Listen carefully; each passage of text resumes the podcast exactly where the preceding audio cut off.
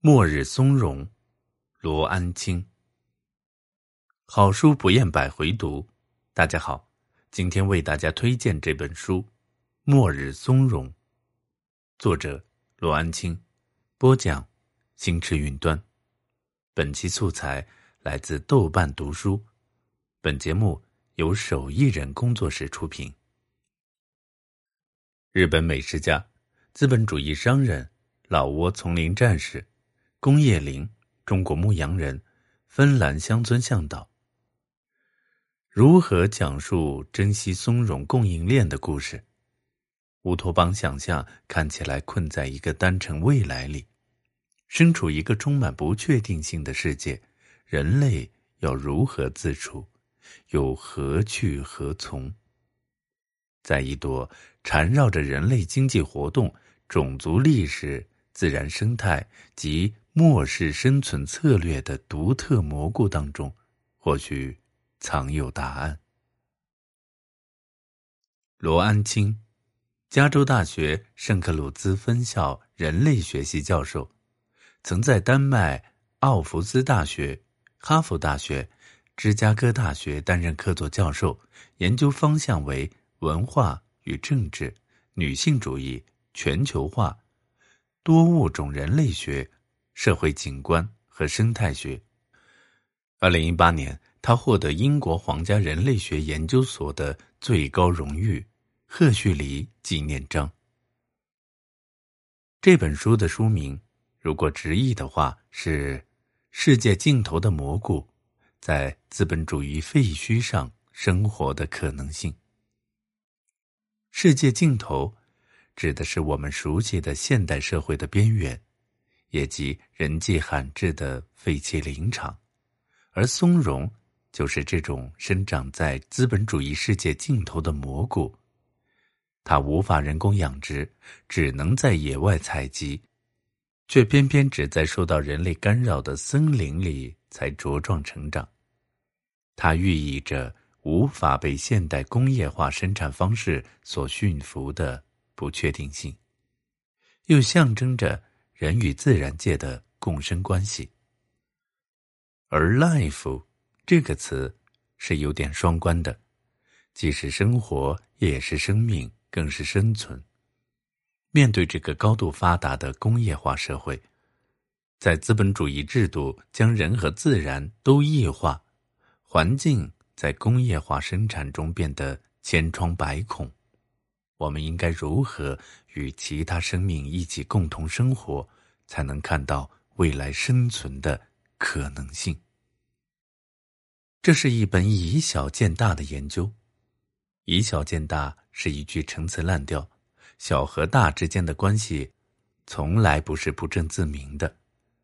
细节是小，轮廓是大；部分是小，整体是大；个案是小，共性是大。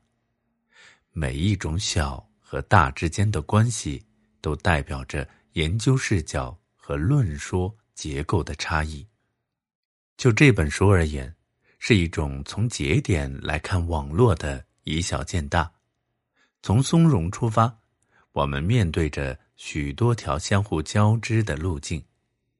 松茸的采集者在社会边缘寻求自由的生产方式，松茸特有的。在地保值票市场和被整合在全球资本网络中的跨国贸易体系，松茸得以生长的异常复杂的生态系统，以及与之相关的木材市场和林业管理。当然，还有松茸的消费市场，远在千里之外的日本，在那里其文化和社会的意义。远远超过了单纯的蘑菇，而这些路径相互交织，让我们看到所谓人类纪到底意味着什么。这本书让人印象最深的有两点：第一点是不确定性和规模化之间的内在张力，这本身是斯科特国家视角的反面。斯科特在国家视角里。反复强调的就是，为何在高度现代主义理念指导下的设计和管理必然失败，因为很多东西是不受规训的。但为何不受规训呢？斯科特也没有讲得特别清楚。似乎生命体不受规训是一种形而上学的信念。《末日松茸》这本书倒是给出一个更有说服力的答案，因为生命体的不确定性，因为复杂交染关系的不确定性，这种不确定性让任何规模化的生产和处置都会产生与设计规划不同的结果。第二点是物的商品化。松茸不能人工养殖，必须去森林里采集才能获得，而采集的过程则需要经验与运气。这本书描绘了一个更不资本主义的保值票市场。松茸中间商从采集者那里购买松茸，这是一个更有人情味、更亲密的交易关系。在这里。松茸并不完全是资本主义市场经济里可均质化和数量化，并被贴上明确价格标签的商品。它要从中间商到跨国贸易商那里才获得完全的商品属性。